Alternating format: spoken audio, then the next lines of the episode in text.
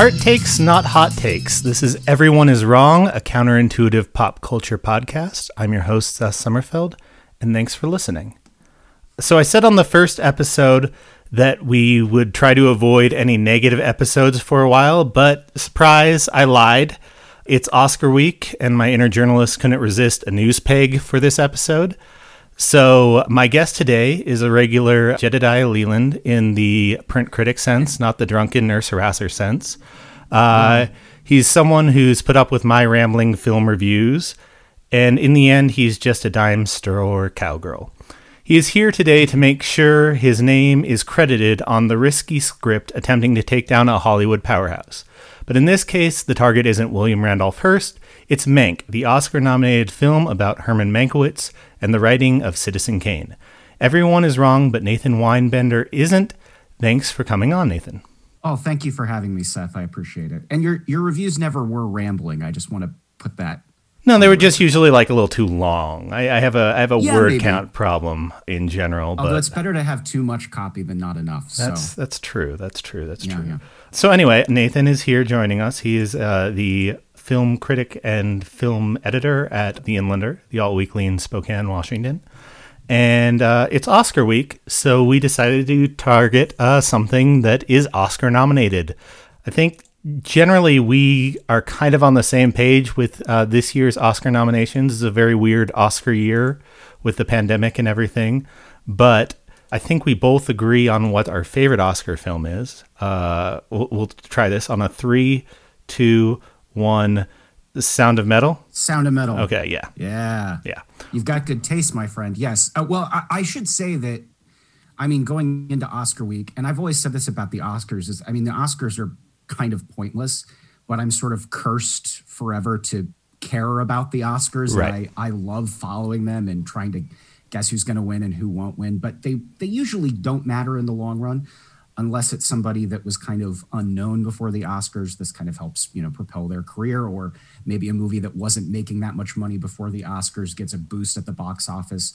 Sometimes deservedly so. In the case of you know a movie like Parasite winning Right. Best Picture, which was a historic win, that was great to see. uh, in the Yeah, case and of it, something it, like- you saw the box office bounce immediately. Like all of a sudden, people are going to see Yeah. Parasite. Right away and, and and you kind of hope that maybe that's sort of their you know introduction to other foreign films if they weren't familiar before and as is the case this year uh, sound of metal is probably my favorite of the best picture nominees but the father with anthony hopkins is, is right up there too and i like nomadland which it seems like going into the oscars this this weekend that is the front runner it seems like that will likely win Yeah, it seems. I don't know. It seems like the only other outside shot would maybe be Minari if people were very on board with that. But uh, yeah, it doesn't. It's not as thrilling of an Oscar year in part because nobody's been seeing any of the movies in theaters, and Yeah. some of the things like it was a very weird. Everybody holding everything to the last minute to try and hope that we'd get like a theater in theater season, and uh, Right. anything before like I think like the latest any of the nominated film it's in any of the big categories released was like maybe like late October or November. It was just like Yeah. nothing Well, from early in the Academy- year. No, the Academy has always had a short attention span when it comes to this stuff. Uh, But this year in particular, you would think that with everybody kind of sitting at home and, and watching stuff, that maybe they would have remembered things from before October, but they didn't. Uh, and a lot of the films that were nominated this year in the big categories actually came out, officially came out in early 2021 because they extended the eligibility window. And so I think that's why movies like Minari and The Father got so much claim, even though I think they deserve it. Right. Uh, but I think it's also because they were fresh in the minds of all the Academy voters because those came out in you know February and March of of this year as opposed to, to February and 2020. So March of last year. Yeah. Uh, yeah, right. As exactly. as as an Emma stan, I am uh I'm uh, a little bit disappointed with some of it. But I don't yeah. Uh, that's a, that's a topic for another time. Anyway, Sure. so the movie we are here to discuss today is Mank. Mank is a 2020 black and white film about Citizen Kane screenwriter Herman Mankiewicz. The film is directed by David Fincher, and the script was written by his late father, Jack Fincher. The senior Fincher wrote the script in the 90s, and the movie was set to go into production in the late 90s following David Fincher's The Game, but that version of the movie fell through. The film eventually came to fruition with Gary Oldman in the titular role, Amanda Seyfried as Marion Davies, Lily Collins as Mank's secretary Rita Alexander, Charles Dance as William Randolph Hearst, and briefly Tom Burke as Orson Welles. It was released in theaters on November 13th, 2020, with a limited theatrical run due to the ongoing COVID 19 pandemic. It was more officially released via Netflix shortly after on December 4th. The film was nominated for 10 Academy Awards, uh, including Best Picture, Best Director, Best Actor for Oldman, Best Supporting Actor for Seyfried, Best Original Score for Trent Reznor and Atticus Ross, who are also nominated for Soul this year, Best Cinematography for Eric uh, Messerschmidt, Best Production Design for Donald Gr- Graham Burt and Jan Pascal, Best Costume Design, Trish Summerville, Best Makeup and Hairstyling, Gigi Williams, Kimberly Spiteri, and Colleen LaBaff. The film was also nominated for seven Golden Globes, but it didn't win any of those. Mank was also named one of the American Film Institute's top 10 movies of 2020. And in the award season, most of the Film Critics Awards and other minor awards leading up to the Oscars that Mank actually has won have either been for production design or cinematography, including the top prize from the American Society of Cinematographers. Mank currently sits at 83% on Rotten Tomatoes, 90% among top critics, while boasting a much less favorable but still positive 60% among viewers. Here's a few snippets of Mank's rave reviews. Philip de Semlyen in Time Out wrote, The arguments over whether Citizen Kane is the greatest film ever made will rage on forever, but the greatest film about Citizen Kane, and just about any other movie, has definitely arrived. David Fincher's 11th film is a lavish love letter to old Hollywood in all its glory, cynicism, and wild extravagance. As noted before, noted pushover Peter Travers uh, for ABC uh, said, Mank is the most gorgeous piece of cinema you'll see anywhere. Brilliantly shot black and white by Eric Messerschmidt with costumes to die for by Trish Summerville and a period authentic score by Trent Reznor and Atticus Ross that somehow isn't defeated by the retro mono sound. Mank is meant to match the look and feel of its era, as if it's eight decades ago and you just bought a ticket. NPR's Aisha Harris called it, quote, a beautiful and bold exercise that amounts to more than what might have been in lesser hands than Fincher's. And if you care at all about movie history and the intersection of politics, or you want to watch a filmmaker at the top of his craft, Mank is a must see. Johnny Oleksinski for the New York Post wrote Every scene oozes with intellect, but stops short of pretension, adding praise of Oldman's performance, quote, Directing and editing alone cannot drum up a stellar performance, and Oldman is sublime here. His Oscar for portraying Winston Churchill in Darkest Hour was deserved, if predictable. Wow, look at how fat they made him. This time he creates a character nearly from scratch. Few people have a frame of reference for how Mankiewicz looked or talked, so the performance is much more real. When he spouts off Jack Fincher's witticisms, you believe the actor thought them up on the spot. Uh, Wilkinson of Vox praised the film's stance against Hollywood's self congratulatory nature. Quote, If Mank is paying homage, it isn't doing so slavishly. The film is no love letter to Hollywood. The film industry loves to make movies about itself, to be sure. But if, say, a work like 2003 Best Picture winner Argo is about Hollywood saving the world, then Mank is about the exact opposite. Mank tells a story of a screenwriter for whom working in Hollywood doesn't amount to much more than taking home an easy, enormous paycheck for tossing off silly ideas. She added, What's obvious from Mank is that the movies aren't built to save anyone. They never have been. They can be transformative, they can do good in the world, they can change people's outlooks in many ways, but not simply because they're movies. Any impact a movie has is the result of an artist choosing to look past the end of their own nose and do something vulnerable, purposeful, and risky. So those are some of the lavish praises of Mank. They, they made it sound like a movie I want to see and, and not the movie that I saw, but that's another matter. Right. Uh, that is why you are here, sir. There were a small handful of critics who didn't buy the movie magic Mank was selling. Leonard Maltin, for example, wrote, For all its laudable efforts to capture the look and feel of Hollywood in the 1930s, including recreations of Hearst Castle and the MGM studio lot, the film is dramatically inert.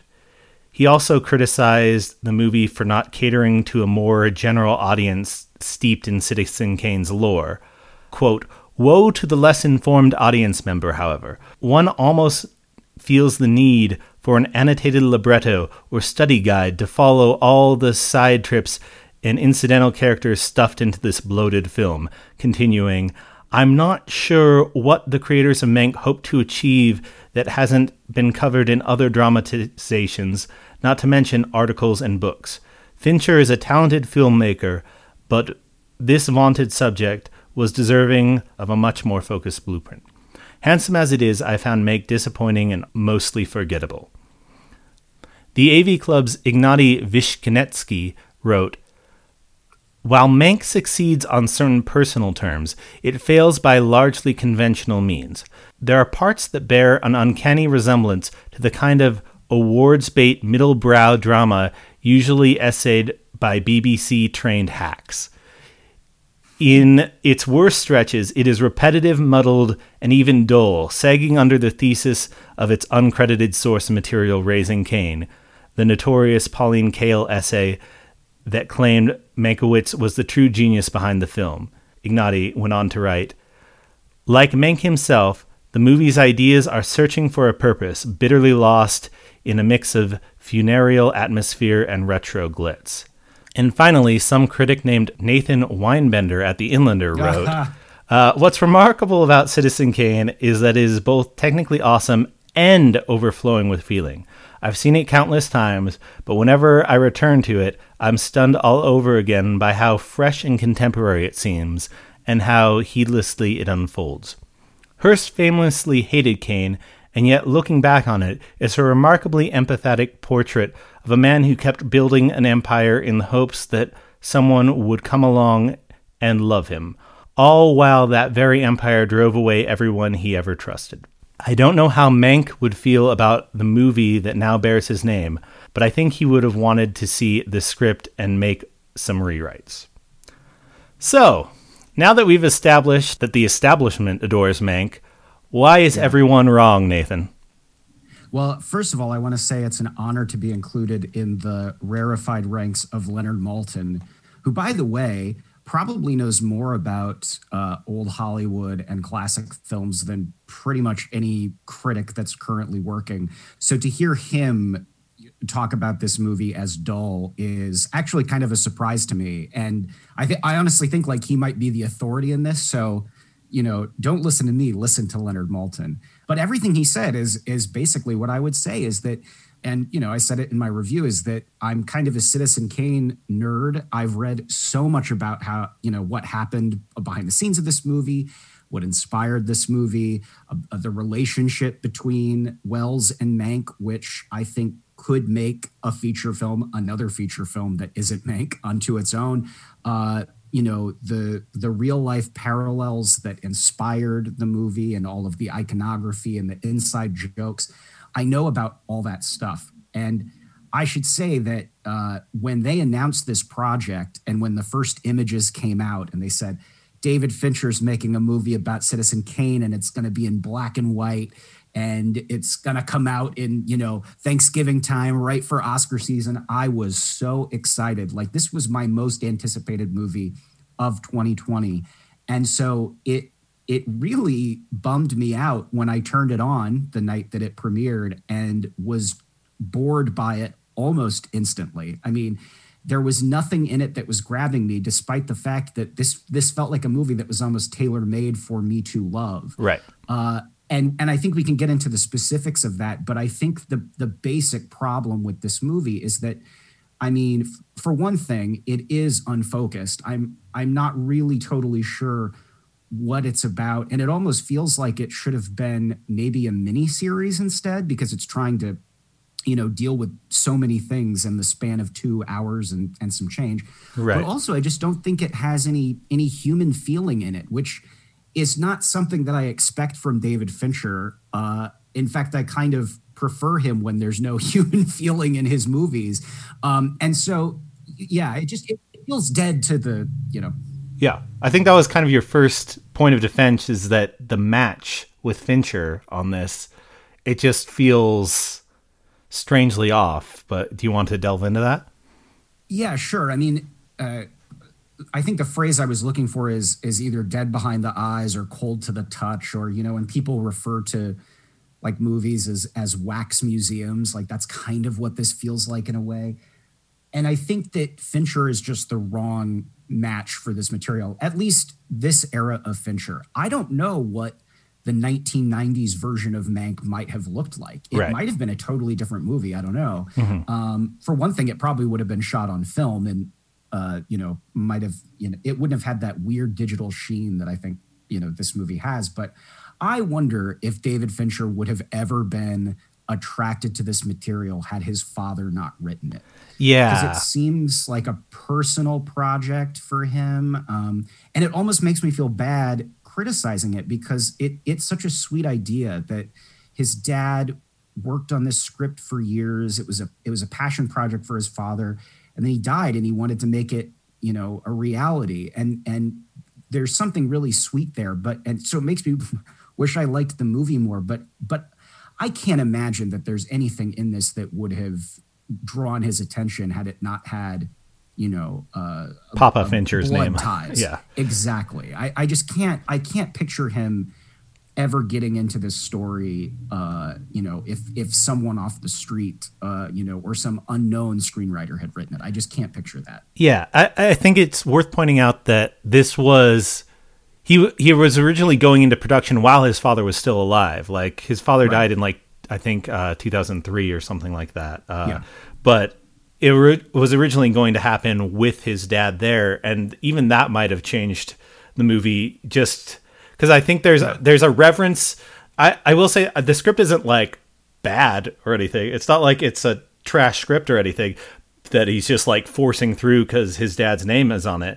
But I do feel like there may have been a reverence to the script because it's because his father passed that's like this it's this hard uh like in stone thing that you don't want to mess as Yes. much with that like maybe if his dad was around and they were making it together he'd be like uh should we like rework this or like do that but when you have like now that you're at the point where David Fincher can make anything he wants it's like I'm going to make my dad's script how my dad's script is written Yeah, and I, I don't know how much reverence that that he has for this era of Hollywood. right Um, I, I, the the movie I kept coming back to, and I'll probably bring it up again. I'm sure.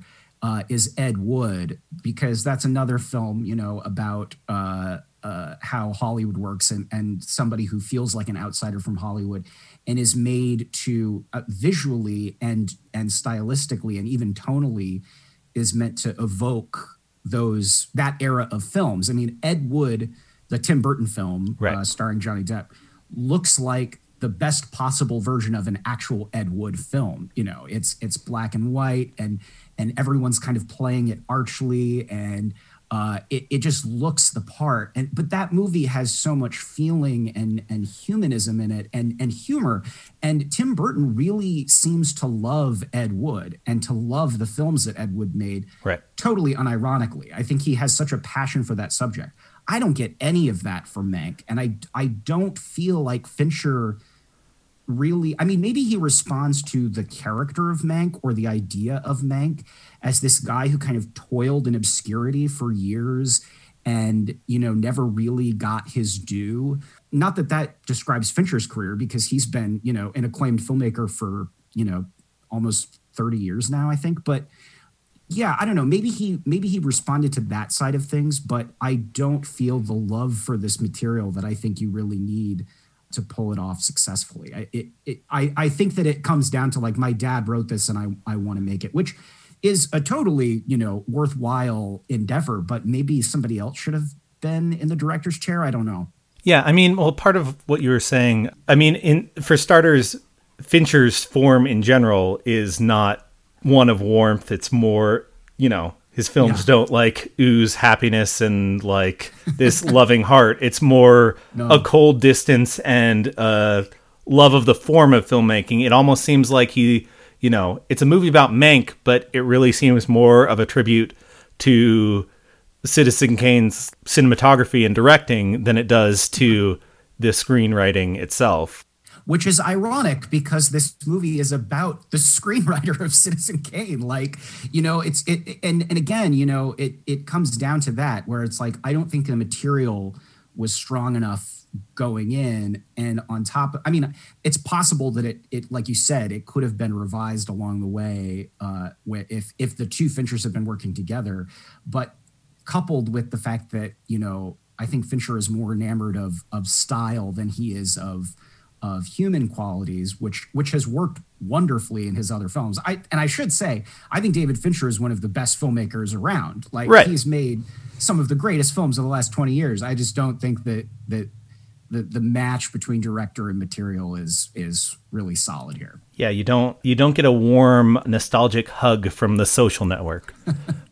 No, and that's what makes that movie so great. Right, exactly. It's like supposed to be. I have a similar feeling towards Christopher Nolan generally, where it's like I feel like his both of them are amazing filmmakers who love making film, but care less about their characters and the things, you know, the the relationships than they do about getting amazing shots and innovative filmmaking or you know tributes to other things in there or you know but yeah well and it's interesting you bring that up because you know nolan put out a film in 2020 as well uh, he put out tenet and that's another movie where i feel like he's going for emotion and he's going for you know humanity at certain points in that movie and i i just don't buy it. And it's like why even bother you know if if you're not going to be able to pull this off? So i could be wrong about Tenet. Maybe that could be another episode entirely. But uh, but yeah, I, I, think I think that's a, a really good comparison between uh, Fincher and Nolan. Mm-hmm.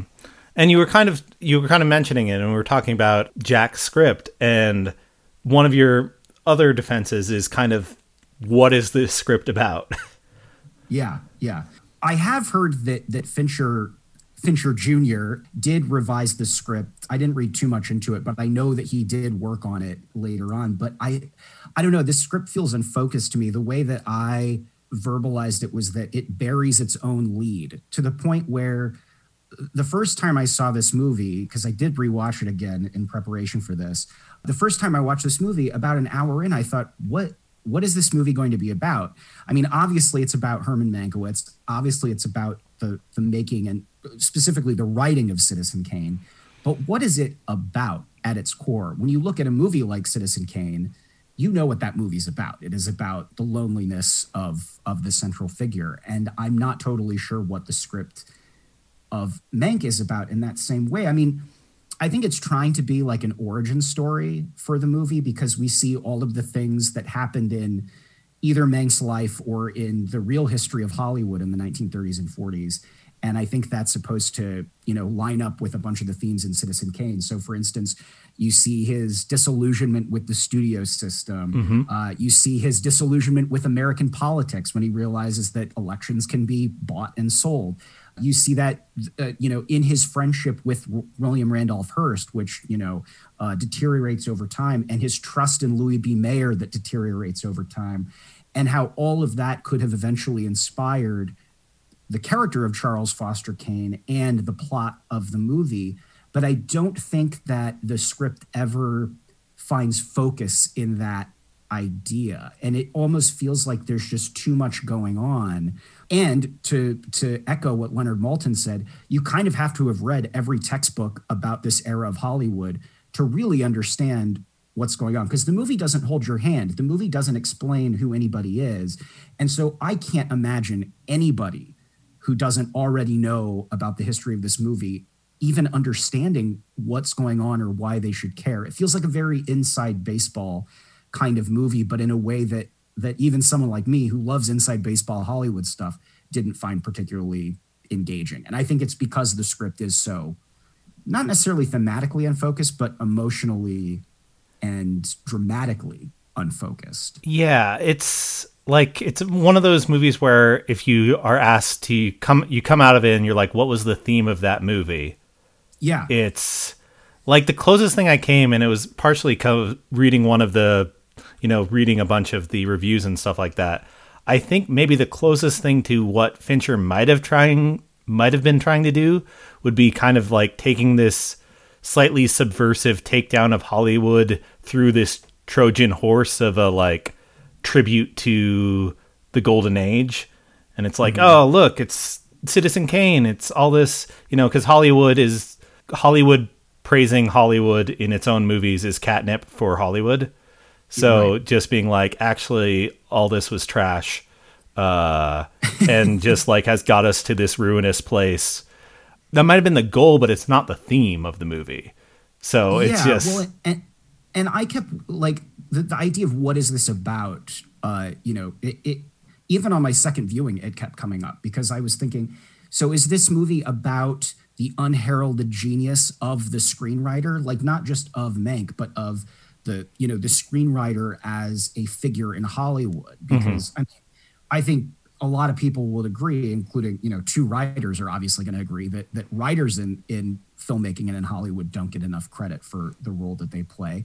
Or is it about you know how Hollywood hasn't really changed in the 70 or 80 years since uh, this film is set? Or is it on a human level is it about these relationships that he fostered that eventually inspired his art? I'm i'm just not really sure what the point is because i don't think any of those threads ever come to a point where we have sort of an aha moment as viewers or where the characters even have aha moments right. which isn't something i necessarily expect. I mean i i don't mind a movie that sort of ends you know on ellipses. And certainly mank you know there's been that debate forever about you know who was the true mastermind behind citizen kane? Was it really orson welles or was it mank? And i think history has proven that it was a little bit of both but i'm sure both of them were horrible to be around. Yeah, I'm sure that that uh, the two egos that big in the same room, it must have been, you know, a, a monstrous thing to witness. But you know, I I don't know. I never really. I don't know if that's what the movie should have been about necessarily, but at least that relationship would have had some fire to it. Would have had some some passion in it. It's it's lacking. And in fact, the scenes with Orson Welles at the end are the only ones where I where I thought, now this is the movie I wanted to see. Yeah. And you know, the rest of it just kind of feels flat in a way. Yeah, and I mean, what he's probably got three, four minutes of screen time in the entire movie. If that. In yeah. like a he comes in and yells at, at Mank, and, and then is on the phone a couple times. Exits. Yeah, yeah, yeah. And then there's there's tit- there's a title on the screen that's like, oh yeah, and then he he eventually rescinded his uh, sole credit to Mank. Uh, yeah. You know, so Mank got writing credit in the end, which is a, famous kind of tete-a-tete they had. Right. And I mean, you know, speaking to even some of the points you have, you know, if it's like a tribute to writers in, in Hollywood, it really, like all the other writers in the movie are kind of like hacky, like, it's not like it makes anybody, any of the other Hollywood writers look good. Right even some of the characterizations, like really Louis B. Mayer comes off as more of the villain in this movie than Hearst. For like sure. Hearst is kind of like his like buddy and he's like financing some of the stuff behind the scenes, but it's like, oh, he's maybe the money behind this, but he actually likes Mank and enjoys having him around, even if it's as a dancing monkey. It's still like mm-hmm. there's actually some admiration there. Like he enjoys his mind, and meanwhile, Louis B. Mayer just like sucks all the time. yeah. Well, and Louis B. Mayer even lies to his actors and and producers and crew members because he brings them all together. It's you know the start of the Great Depression, and he says. I'm asking all of you to take a 50% pay cut. This is going to save the studio. And then Mank, of course, finds that that you know Louis B. Mayer has pretty much lied to them and and you know uh, didn't actually need them to all do that. Uh, that he he wasn't taking the same pay cut or something like that. And you also have two other threads going on here, which is not only the you know Hollywood tightening its belt essentially. But you also have the gubernatorial race, the California gubernatorial race of 1934, which was between Upton Sinclair, who was sort of like the the Democratic socialist candidate, and then Frank Merriam, who was the the incumbent Republican who eventually won.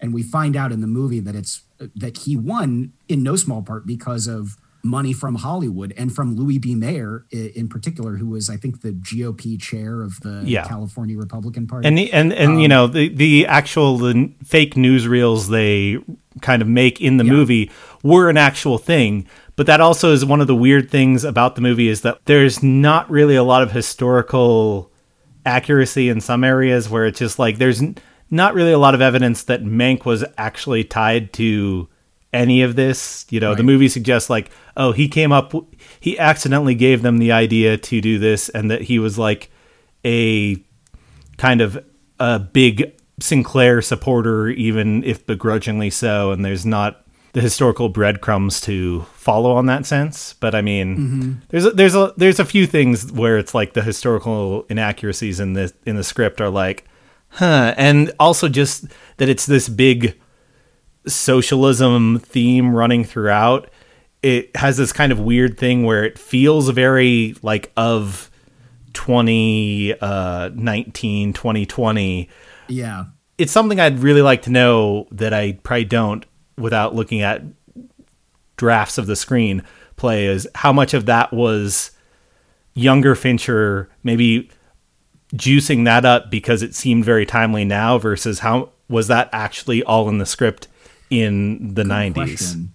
Well, and I I kind of felt like uh, the the fake newsreel stuff uh, to me it almost felt like a screenwriter's device to kind of call back uh, Citizen Kane because Citizen Kane famously opens with a fake newsreel that uh, basically explains who Charles Foster Kane is to the audience, and it's one of the most brilliant uh, screenwriting devices of that era. And uh, it does such a good job of outlining this character to you, who you are then going to see in flashback. It tells you everything about this character, how he lived, how he died, all of these signposts along the way, and then it shows them to you from beginning to end.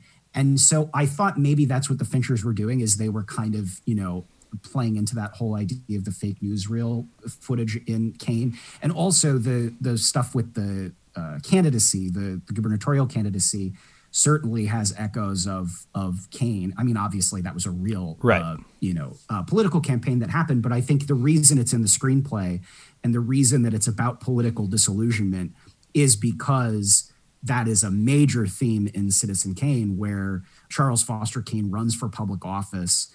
Uh, basically elbows his way to the front of the pack because he's, I mean, it sounds kind of uh, eerily familiar. He elbows his way to the front of the pack because he is a household name already and because he has enough money to pay for a giant campaign. And then he's you know, basically kneecapped at the end because of an affair that he's having. It certainly seems like the reason those things are in the movie is not really because they explain anything that's going on with Mank as a character, but because they're nice little, you know, thematic parallels to the movie that inspired it. So I I mean that was my take. I don't know if that's necessarily what they are doing in there, but it it certainly adds to the kind of unfocused nature of the screenplay that we're talking right. about. Right. Like nothing about kind of that storyline is super essential to understanding like doesn't give us any more pull back the curtain on who Mank was, really. especially since it's mostly fabricated. Well, and I, I mean, I think in lieu of that, like, uh, you know, one of the rules of film criticism is you're not supposed to say, well, this is the movie they should have made. You're supposed to review the movie that was made. Right. But I wonder if instead of having all of this stuff that, that just seems to, designed to be like, hey, look, we read our history books, even though, as you said, they fudged some of it.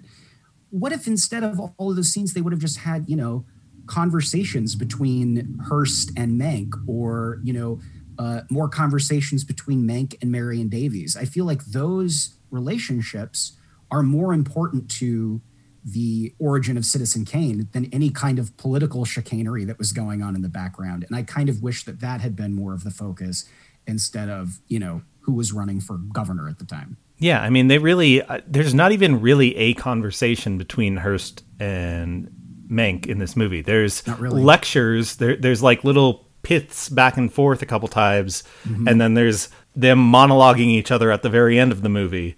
Right. But the whole there's Don Quixote speech. Right. And the Don Quixote and the monkey grinder uh, right. follow up to that. But there's no where they are actually saying things back and forth to each other. But I mean, uh, getting to the other point on that, you mentioned that this movie could use a little bit more conversations between Marion and Mank, and I believe that is your third defense on why this movie isn't what everybody is claiming it is. Yeah, and uh, obviously Amanda Seyfried is nominated for playing Marion. She got a Best Supporting Actress Oscar nomination for this.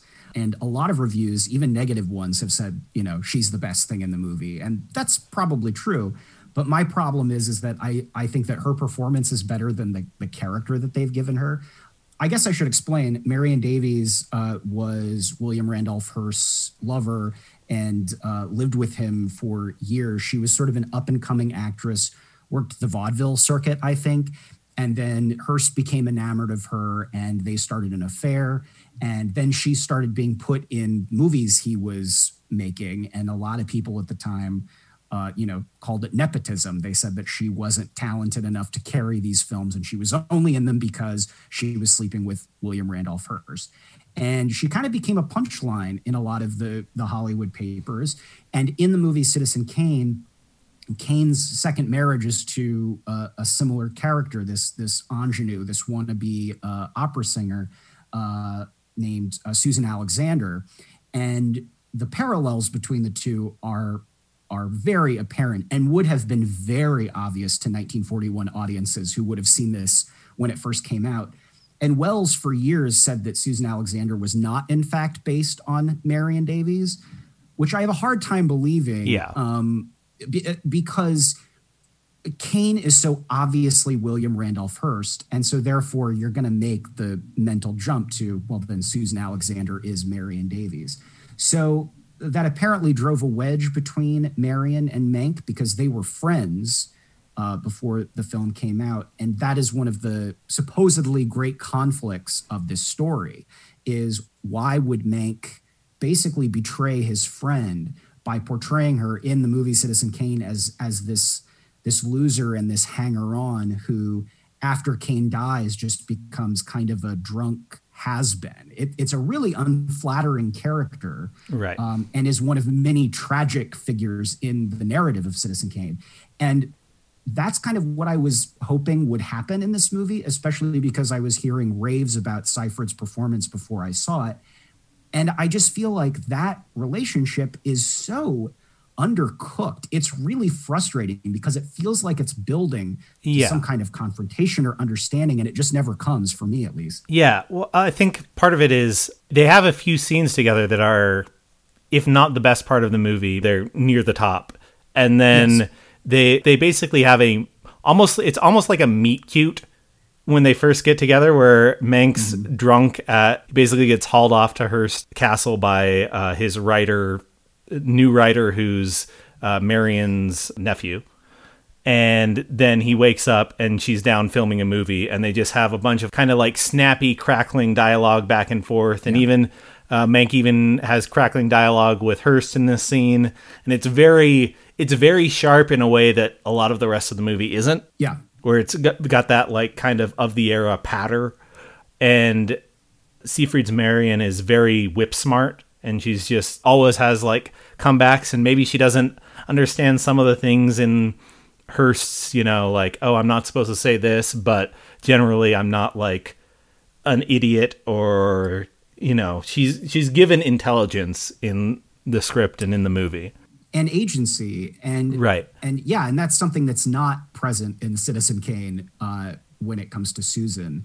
And uh, I, I also like the fact that there's a scene later on, and it's another kind of drunken meetup they have at Hearst Castle, where they're walking through the grounds, and Hearst has his his big zoo, which uh, is, the monkeys and the know, giraffes and the elephants and yeah, yeah, and that's of course some of the first images in Citizen Kane are of Kane's palace, Xanadu, uh, where I think they say they say in the newsreel it was the uh, the largest zoo since Noah, or the largest Right, yeah. collection of animals since Noah. You know, because you know he has this kind of biblical pomposity.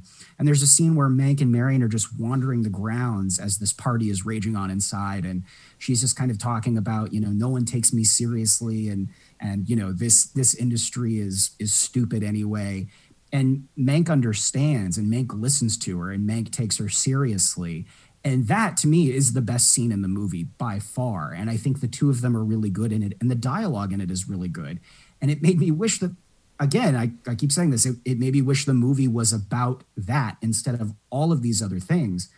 And then when they finally have the the confrontation at the end, the the, the first draft of Kane has been written, and they have this confrontation. Right. Marion has read the draft and comes and, you know, comes out to the desert to talk to Mank. And it's, you know, there's at least three really good scenes between them up to this point and, you know, a little like back and forth here and there. Mm-hmm. And then this scene just ends with a whimper. It's just like they won't say anything after being, you know, just sharp on each other the whole time. It's just like, oh, yeah, I guess I guess I'll I'll, I'll do. I guess you're probably gonna do it. I wish you wouldn't. Well, and I think the interesting thing in that scene is that she's more concerned about her well being than her own. Right. By the way that he's going to be portrayed through this fictional avatar in this screenplay. And Mank says to Marion, he says, if this movie ever gets made, I hope you'll forgive me. And then she says, well, if it never gets made, I hope you'll forgive me. Right. Which I think is to suggest that that she and Hearst could potentially stop the production of it. But I also I I don't know. I don't feel like that response is really earned. But she she doesn't even really have a reaction. She she just kind of shows up and says, "Wow, that script is is something else," and Right. that's kind of it. It's just a really bizarre, truncated scene. It it feels like something got cut out of it along the way. That should Yeah. be like the emotional climax of the movie, and instead the emotional climax is this drunken soliloquy that he has, you know, a couple scenes later. And, and it should be noted that like leading up to that final scene where it just kind of goes out flat. Not only like every character is bringing up to Mank, why are you doing this to Marion? Everyone Yeah. like, you know, uh, her nephew's doing it, his uh, secretary's doing it. Mm-hmm. Everybody's like, dude, why are you? Why are you being so harsh to your almost- buddy? And they don't Yeah, the movie doesn't follow up on it.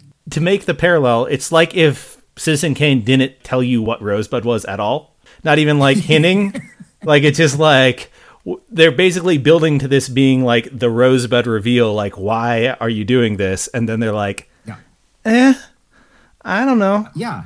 Like I, I'm just was I mean- writing a movie. I mean, it, you could have had, even if this isn't totally historically accurate, maybe you could have had some kind of push and pull between Mankiewicz and Welles about how they're going to portray Marion. And maybe, speaking of, of Marion Davies, I mean, maybe we should bring up the other film that's been made about the making of Citizen Kane. I was going to do that. I- she's in that too. Yeah, in the other movie, notable movie that's uh, been made about the making of Citizen Kane is RKO 281, which was an HBO movie made for TV HBO back in the 90s, uh, late 90s. And it is basically, instead of from Mank's perspective, it's from Orson Welles' driven perspective with uh, Liev Schreiber as Orson Welles and John Mankiewicz as, now I'm getting the names, as M- Mankiewicz. Mankiewicz. Mankiewicz as Mankiewicz, and then uh, Melanie Griffith uh, plays Marion Davies in RKO Yeah. 281, and she's also great in the Marion Davies role. But it's like watching RKO 281 and watching Mank is very weird. We we both watched them in the lead up to this because they are completely different versions of this this same story.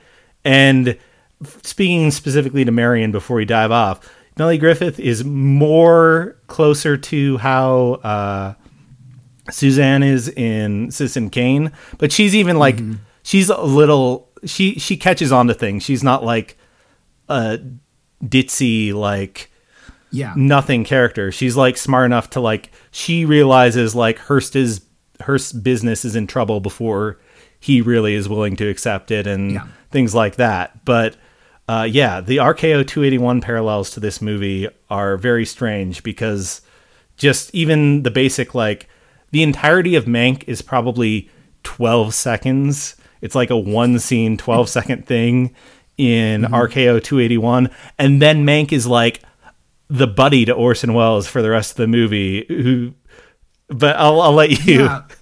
dive in. Well, the, another weird thing about the about RKO 281 is that uh, the the Mank the, the character of Mank at least is replaced by Welles in many cases.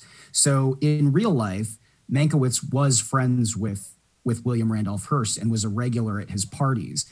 In RKO 281, it's Welles who is going to the parties and hobnobbing with Hearst. And by most accounts, they never met. At least they never met before Citizen Kane was made. There's an apocryphal story, or possibly apocryphal story, that Hearst and Welles rode in the same elevator uh, shortly after Citizen Kane came out. And and Hearst hated the movie so much, or at least hated the idea of the movie so much. I don't know if he ever actually saw it, that he at one point offered RKO like a million dollars or something like that uh, to destroy every print of the movie before it could come out. Uh, And all those and points so are in RKO 281, the elevator, the so of the. It's in, yeah, it's interesting to see Welles kind of. I mean, it makes more sense to have Welles be, you know, the lead character in this story. But in RKO 281, Mank, as played by by John Malkovich, is almost like the like the guiding hand of authority. He's almost like the level-headed, reasonable one. And by all accounts, that was not true. And it's certainly not the way that he's portrayed in Mank. You know, he's the rabble rouser, he's the drunk. He's supposed to be drying out in this, you know, this cabin by the sea. And instead he's, you know, he's drinking every day and and cranking out this, you know, 300 page epic screenplay Right. that Welles is going to have to, you know, uh, chop down. So it is interesting to see both of those stories play out uh, in different ways and be uh, ahistorical Yeah. in different ways too. It's like in RKO 281, like Mank tries to stop drinking, and Orson Welles is like, "No, keep drinking," and it's just lots of things. Like, I mean, RKO 281 is more about that kind of the. Uh, it's almost less about the making of Citizen Kane and more the like, can we release Citizen Kane or is Hearst going to stop Yeah. us? Uh, Yeah, it's more about that power struggle. Uh, but which that's and that's that's the thing that I think because I've wondered this like what is it about this about this movie about Citizen Kane that that uh, fascinates me so much. I mean, it's fascinated millions of people. I mean, you know, it's it's generally considered the greatest American film, but I think it is all of that behind the scenes stuff that adds so much to it because it is a movie of its time. It's very much about what was going on in America and in Hollywood in the 1940s. But it's also a film that was so ahead of its time in in terms of technique, in terms of storytelling, even in terms of the acting. I mean, I have friends that will say, I don't really watch old movies because the acting is too stagey or too hammy.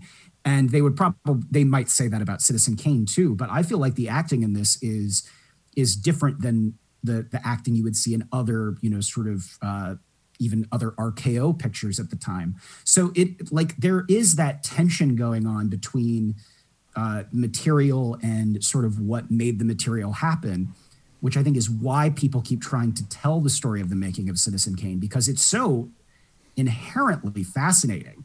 Just the idea that you would make a movie that is a thinly veiled, you know, biography of somebody that was at the time one of the most powerful people in the world, and to really make it this this tragedy about this person whose soul had been tarnished and his childhood lost, and he never found the love that he wanted, and then that actual figure tried to destroy the movie right. you know that that's such a great story unto itself and uh mank doesn't really have any of that uh i mean if you want to see a good movie about the making of citizen kane i guess watch the hbo one It kind of i mean it's depends not on great but It depends on what you're. Yeah, it, it does. That RKO 281 does have a fair, very like made for TV movie feel. I will say that if you're Yeah, thinking it of does. checking it out.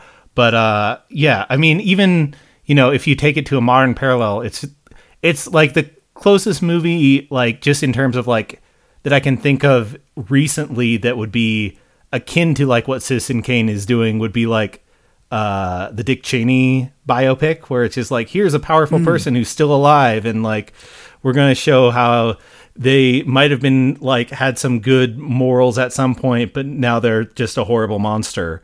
And it's just like, but nobody yeah. would be like, oh well, the president's going to stop in and like not let that be released. But like, yeah, it's right. just like well, the different eras. Remember, remember, Oliver Stone made his George W. Bush movie while Bush was still in office, and that was like the selling point at the time. Right. And it would be like that if if he made that movie and George W. Bush called up Oliver Stone and said, I'll give you the entire budget of the movie if you destroy the print and never release it. Right. Like that would be insane if that happened. But and that really did happen back in 1941. Like that's and I, I and I've always felt it's less because Hearst would have been embarrassed because I mean he had more power than Orson Welles did in the in the long run, you know. I mean, at, or at the time he did. I I think it's because I assume he saw the movie and he obviously read the script. I think it's because that movie touched a nerve. And it, I think it's because that movie really captures.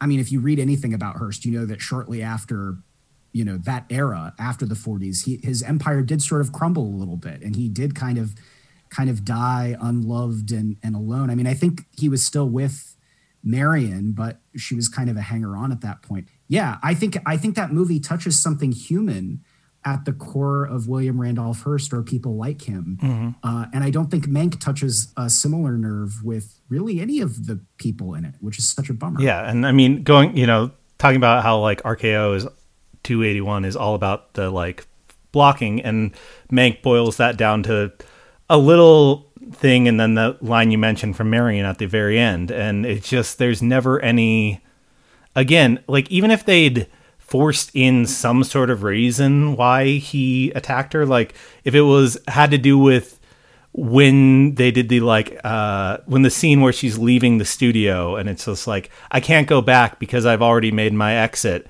And if they wanted to make this more of a political film and have again, I don't want to like fantasy book the thing, but if you just have like him be like you let down the state of California when you just for your ego and like that stung at him and it's just like now your ego deserves a sting back or something like that.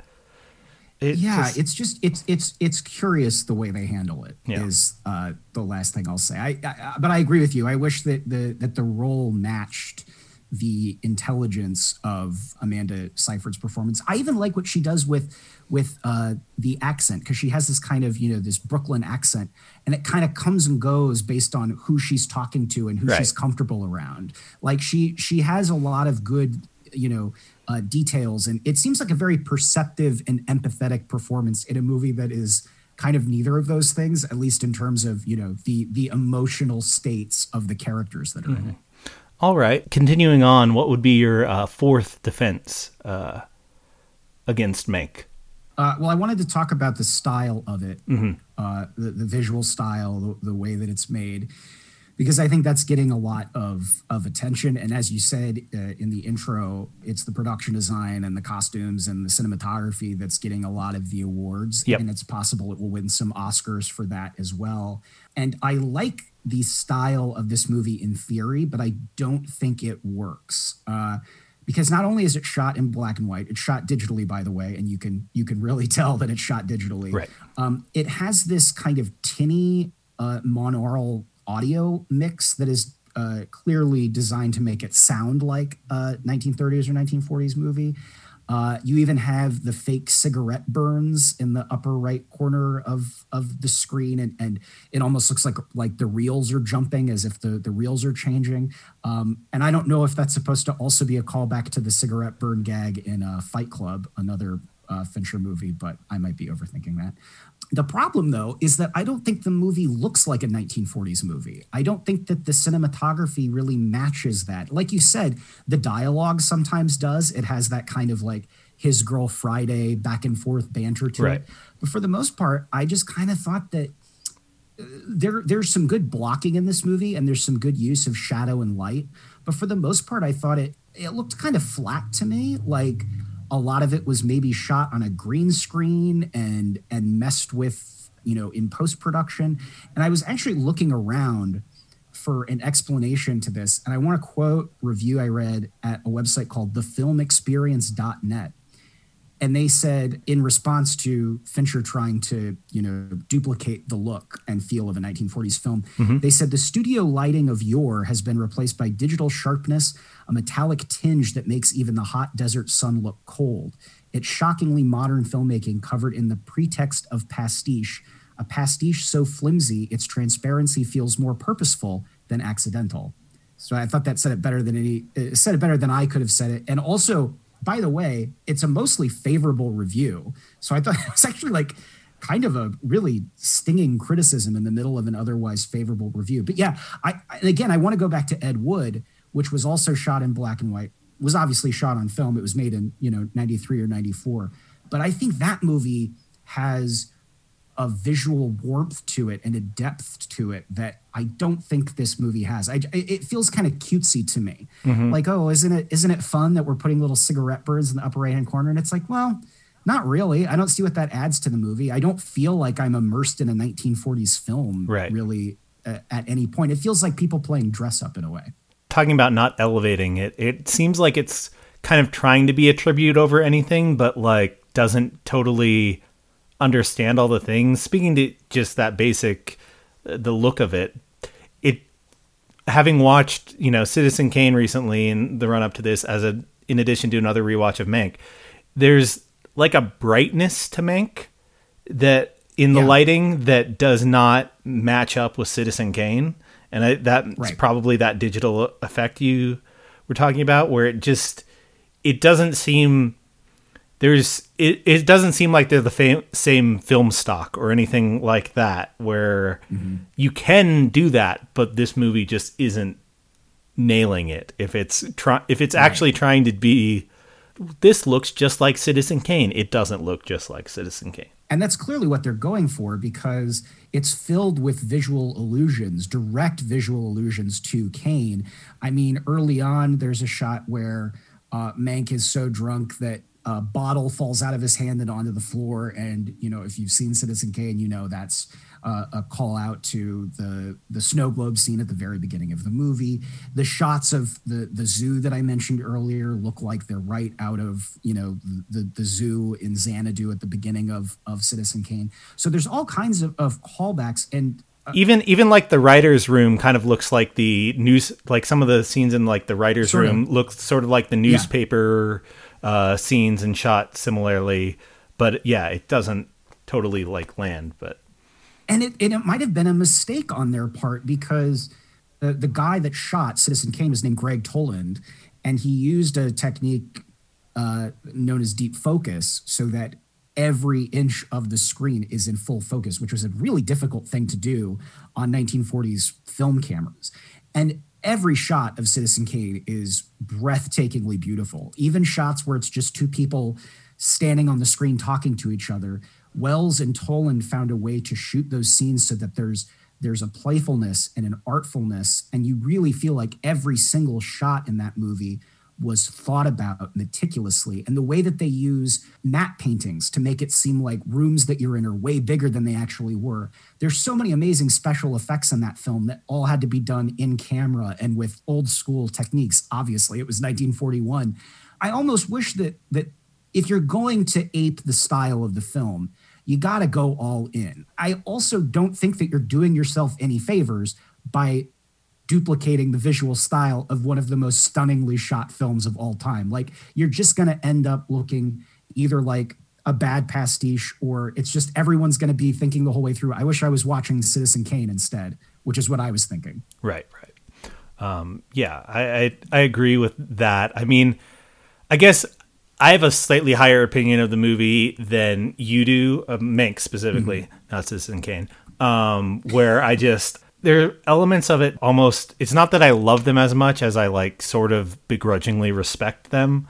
Some of the uh some of the shots I think there are good shots in here. I the style might yeah. not be right, but I still think there's good cinematography and some of the ways the script works it it does kind of work in a little bit of a parallel tribute to Kane, but it's again, I'm not saying it's Oscar worthy as it is getting all these things, but I am not quite as down on it. And I think part of that might be that I am not as high of a Citizen Kane fan as you are. And I feel like there I feel like there's if you are already up at the like top echelon of Citizen Kane fandom, this movie definitely has a much lower floor for you. That is true. I and, well, I want to say about about the cinematography. It pains me to say that because again, I think in terms of directors working today, you go into a Fincher production knowing it's going to look dynamite. Right. Right. Like all of his movies are shot really well. And I wouldn't say this movie is shot poorly. No. Or uh, there there are parts of it that I do think look bad. And I think it's because of that that digital flatness that we were talking about. But there are other shots, especially the shots inside that that cabin that he's convalescing in. I that whole space I think is shot really beautifully with the the really harsh kind of noir like shadows and, and the the sunlight kind of cutting through the windows at him. Right. But like as you, as you're saying, nobody would say this is the best shot Fincher movie or in No. the top 5 or No. Well, and I even think like looking at his work uh, on uh, the his other one of his other Netflix productions, Mindhunters, which or Mindhunter was it singular? I don't which remember. was set in the the 1970s and looks like it. It has kind of a grungy, grainy quality to it, and you know you really feel like you're in the era that it takes place in, and. I never really quite felt that with this, and I think that's what they were trying to go for. So, kind of a miss for me. But uh, more move. I'd like more movies in black and white, though. Yeah. I'll take anything in black and white. Yeah, I mean, I again, I, I agree with you that it doesn't often feel. It feels like it's trying to be in the period, but it doesn't often feel like it's actually in the period. I think there's maybe Right. a couple of the diner scenes. I think in Hearst Castle feel like of the. Well, first off, they feel kind of parallel to Citizen Kane and of the era, but a lot of the other stuff, it just could be any time and yeah. Yeah, another uh, another sequence that I actually really like because I don't want to be totally down on this movie, even though I don't like it. You don't like it, Uh, but Yeah, but uh, the the sequence in um, at the the gala during the election on election night, I like the way that shot too. And they he even uses some interesting, you know, uh, the way he uses shadow and montage and and you know putting one image atop another transposing does things, look, yeah. that does look like very 1940s. Um, so I like I like stuff like that. I don't know if I necessarily want the whole movie to be like that because that might be overkill. But I do like the way that that that was shot and edited and, and put together. Mm-hmm. And I guess trailing into the fifth and final point that you have of defense against Mank. Yeah, the question that I, the the main question I asked, other than what is this really about, is who is this for? Who is this movie made for? Because as I said earlier, it, it's an inside baseball movie. It is not designed for people that have no idea what Citizen Kane is because they're going to be lost from frame one of this.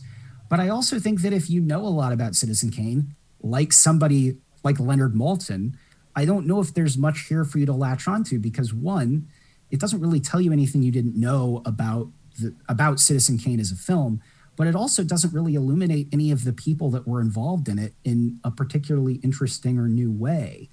And it almost makes me think that that you know if Mankiewicz is an interesting enough character or figure to inspire a biopic, he kind of deserved a better one than this. I mean, there are also these something we haven't talked about is there are these scenes where you kind of find out through other people the gracious and selfless things that Mank has done for them, like Right. uh, you know his his live-in housekeeper, and there's also the uh, the screenwriter who you know has suicidal ideations, and and Mank is trying to help him, and and is ultimately not successful. Right. I think scenes like that are are interesting, and I I almost think maybe there should have been more of them, or those should have you know Right. carried more weight.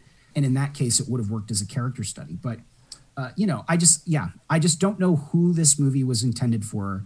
Uh, Not that every movie should be made with a specific audience in mind, but this one in particular, I think, is kind of baffling because you have to know so much about Hollywood history so that you understand all the shorthand. It's like, what did Maltin say that you almost wish you had like, uh, like Libretto with like Annotations. Yeah.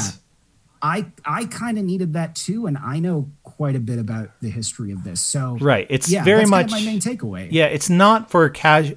It's definitely not for casuals because like you would No. not get a ton of the references. You at least have to have seen Citizen Kane once, or even if you like this movie, I think like it would max out at like a three out of five star movie if you just had no reference point.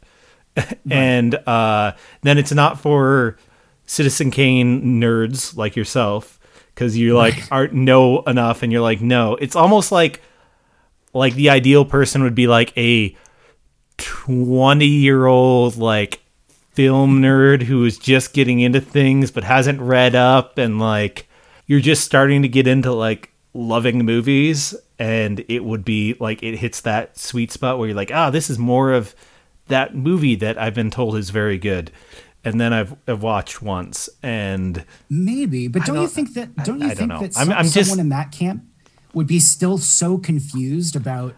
I'm just trying to so grasp at on in this. straws hypothetical straws for it I mean I mean, you're kind of proving my point in a way. Like, I mean, that's a, if that is the intended audience, that is such a narrow, you know, audience that, like, right yeah, I'm just, yeah, I I'm, think- I'm confused yeah. as to who would, you know. Well, it seems like I mean it because it's getting lots of critical acclaim and things like that. It seems like it's for the people that are just like pre-baked to do this. So like film people who like Fincher and like black and white movies and like Citizen Kane and are just like I'm going to be on board with this. Like to just like give the extra buy-in and kind of don't come in clean slate and are just you know j- just are willing to accept it because you you mentioned how it's so in your wheelhouse it's the people that are like no this thing that maybe get a few hesitations but they're like no this is in my wheelhouse i'm going to find i'm going to suss out the good things and ignore any shortcomings Yeah, well, and I mean, that's how I wanted to be. Mm-hmm. Uh, like, I I was so ready. Like this this movie had me eating out of its hand, Right. and yet it couldn't it couldn't engage me. And it's it's funny because right around the time that I was watching this, I had a friend that was watching it too, and he was texting me saying like, "What do you think of Mank?" And I was like, "Ah, you know, I'm about you know an hour and 15 minutes in, and it still hasn't hooked me, and I'm not really into it." and he kept telling me, you know, I actually really like it. I like how he he kind of said basically the extent of it was he felt like it was it was conflict free enough that he kind of enjoyed how chill it made him feel. And I was like, well, that's kind of my problem with it is the history of this film and the history that it's dealing with and the main character are such tumultuous figures that you shouldn't have a movie this placid about all of that stuff that's raging on. Like you need more feeling in it. And then he he texted me the next day and said he actually isn't really sure if he liked it or not. He was just really stoned when he watched it. So maybe Yeah. maybe that's the way. Maybe that's the- I watched it sober, so maybe that was my problem. maybe hang hanging with Mank is uh you know a little bit more of a thing. I mean, like you mentioned how it, they kind of like sprinkle in like the movie never even really like takes it. Not that every movie should take a stance, but it's like a little bit unsure of like what it wants you to think of Mank. And like even the two things you mentioned, like the uh, saving like refugees from Germany and this trying to stop the guy from committing suicide. Mank like actually did sponsor a bunch of refugees. He didn't sponsor a whole town like it like they're like Yeah, it's yeah. a whole town of people that are just there and it's it's one of those things where you're like that seems a little weird that a writer would be able to just like sponsor a whole town of refugees. It's one of those just kind of like weird moments in the movie. And then the like suicide thing is entirely fabricated because that whole character of the guy who the DP who ends up being the director on all those is just not a real person. Um, oh, that's right. He was a yeah, he was a DP, not a, a screenwriter. But I mean, I think that that that character is sort of like a composite, you know, kind of a symbol for all of the people that were toiling behind Right. the scenes and you know weren't getting paid enough and you know were basically being abused. I mean, if you read about the conditions Oh, on for sets sure. back then for everybody, it was terrible. Like I understand what that character represents, but um, it it it is kind of a confusing little thing where you're like, okay, so I also don't think that a movie should necessarily take a stance, but I agree with you that a movie uh, or or the people making a movie should at least have an attitude about right. uh, the characters that they're writing about, or about the era, or about you know the, the subject matter. And you're right, this doesn't really have an attitude beyond. Uh, well, Mank sure was an interesting and you know complex figure. I mean, that's kind of it. And it it certainly doesn't have an attitude about Orson Welles. I mean, no, he's the barely there. Welles is handled in this is really strange and almost seems to fit with the you alluded to it earlier with the the Pauline Kael, the, the famously debunked Pauline Kael essay. It almost kind of goes along with that narrative. And you know, I mean, Orson Welles has been the subject of so many things that I don't necessarily think he needs to be in this movie all that much. But I think he would have provided a nice counterpoint to Mank. I mean, their relationship seems like it was really interesting. Right. And we have yet to get, you know, the definitive fictionalized narrative version of that relationship. Right. And I mean, even kind of talking to the point that you were saying about having an attitude towards characters, if we're bringing up another movie that's Oscar nominated right now is we've talked about this before via text, but Promising Young Woman has a lead character mm. that is you know, you're not sure if you're supposed to like her or like be yeah. scared of her or things like that, but there's at least a stance of like they very much know that they are doing that with the character and you feel like they Correct. know it throughout the entire movie.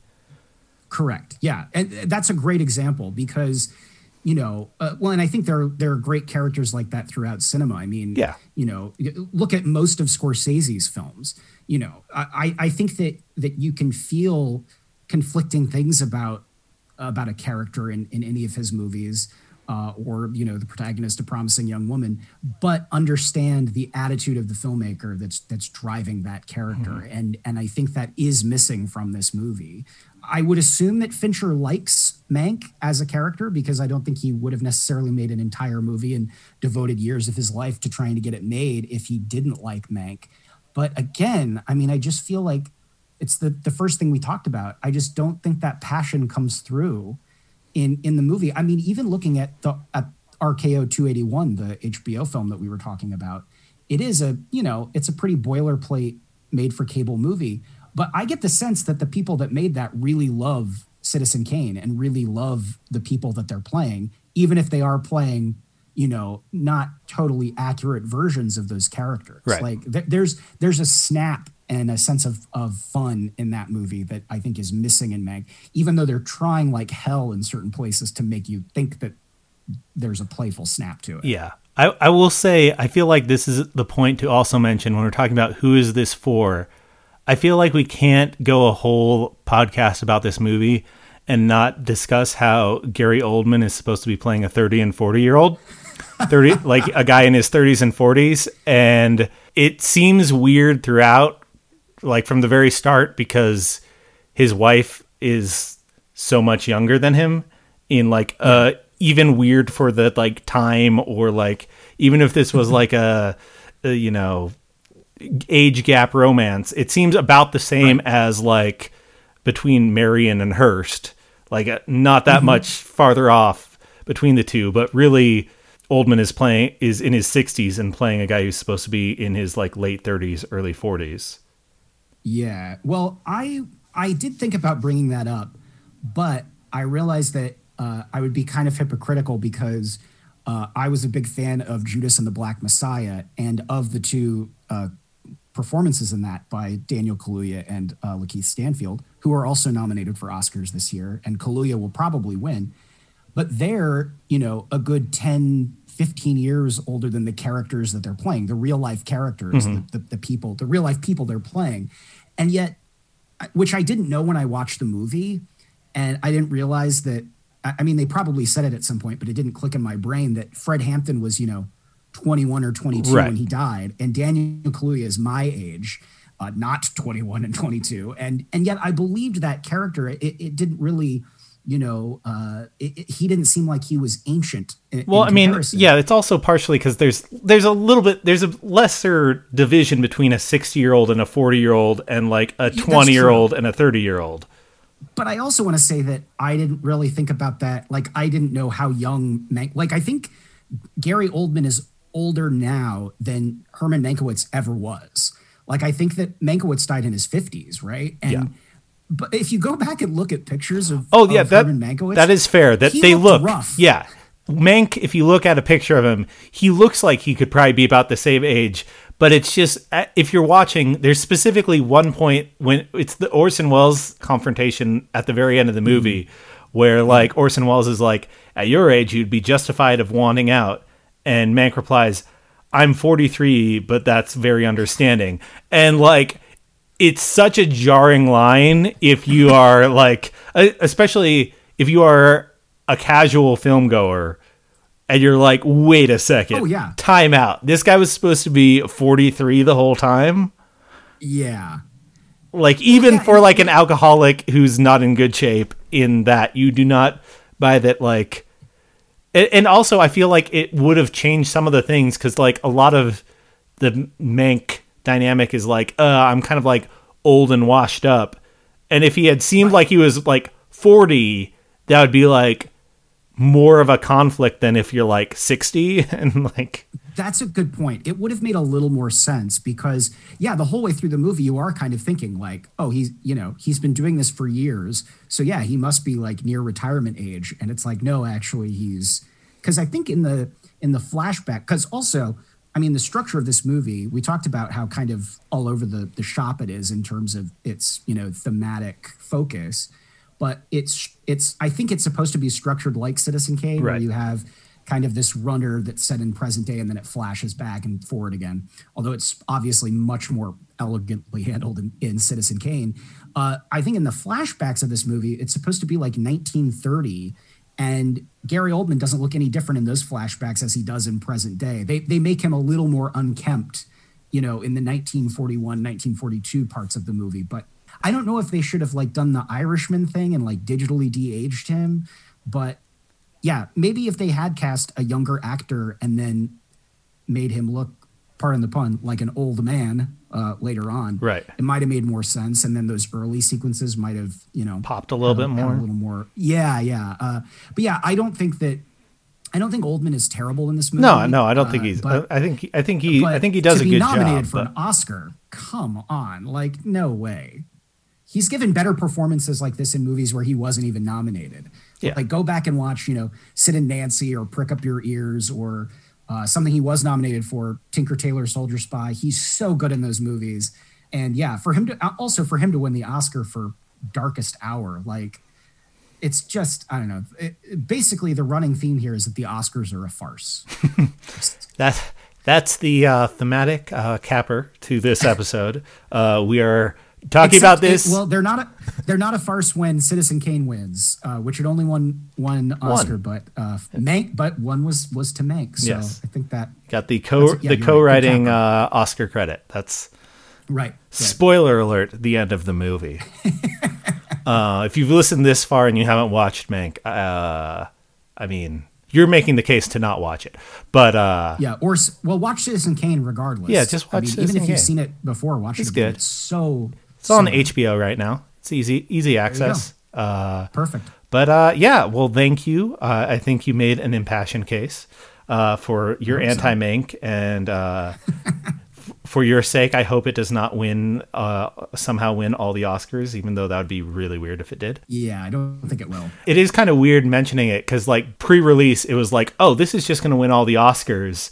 Like, there is a little bit of a cooling that's even happened since it came out because it was just like in this weird movie year, it's like, well, obviously, there's nothing super here super here and here's this movie about Citizen Kane directed by David Fincher starring Gary Oldman and everybody's like well just like make lock in all the Oscars right now and it Yeah. and it is it has not kept that momentum but it's still uh, kept enough momentum to garner 10 nominations or whatever I said It's yeah, it's the most nominated movie, uh, which uh, because of that cooling that was going on, I was kind of surprised that it was the most nominated. Right. Um, but what are you going to do? Hollywood Hollywood loves to nominate movies about Hollywood. They don't necessarily like to award Right. movies about Hollywood. sometimes they that's kind of- sometimes they award common them and then take them back because somebody misread something exactly it happens. But uh, yeah, I don't think this will win any major awards. It could win in some of the technical categories. could win but cinematography and production design but that's probably Could it win. We'll see. We, we will see uh, within the week. Uh, and then this mm-hmm. episode will be aged, but you can still enjoy it. so I think that covers everything. It's timeless. Yeah, it's it's timeless, just like Citizen Kane. It, it, this is the Citizen Kane of podcasts. This is not right? the Citizen Kane of podcasts. I'm gonna nip that one right off the okay, bat. Okay, fair enough. Uh, anyway, uh, is there anything you would like to plug on your way out the door, Nathan? Um, anything to watch? Anything to read? People can find your stuff at uh, the Inlander.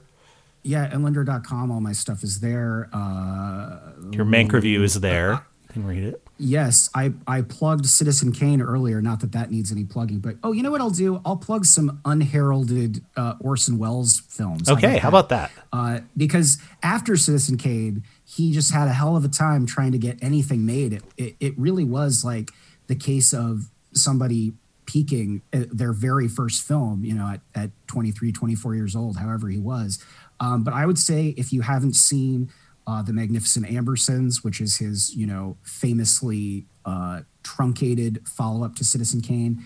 Uh, it's excellent, despite the fact that it was uh, butchered in editing.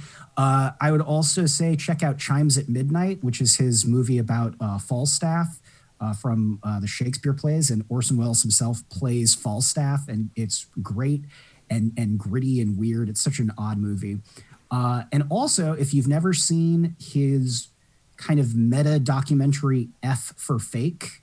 Uh, that is a really cool, ahead of its time kind of. Uh, it, it's almost like a, a, magic trick, like a sleight of hand trick as a movie, because there are scenes that you're watching that you think are real, and then you find out they're not, and the whole thing is kind of a treatise on on frauds and and hucksters, and the movie's kind of fraudulent itself. It's excellent, and of course his uh, recently finished movie, The Other Side of the Wind, which is on Netflix, that sat unfinished for like 40 years or something and finally came out on Netflix a couple years ago. All of those are really good, and you should watch all of those instead of Mank. There you go. Uh, well, mm. thank you again for uh, coming on to the show. Thank you for having me. It's a long been a long time coming. Yes, yes. It, it's planning out podcasts is fun times. yeah, fun yeah. times, everybody. Behind the scenes, just lots of texting people and being like, "Now, huh? No, no, no. Maybe, maybe next week. No, no. Uh, the Oscars are coming up. Let's do it now." So yeah, uh, thanks for coming on. Thanks to anybody who's listening. And remember, even if everyone else mocks it, love the stuff you love.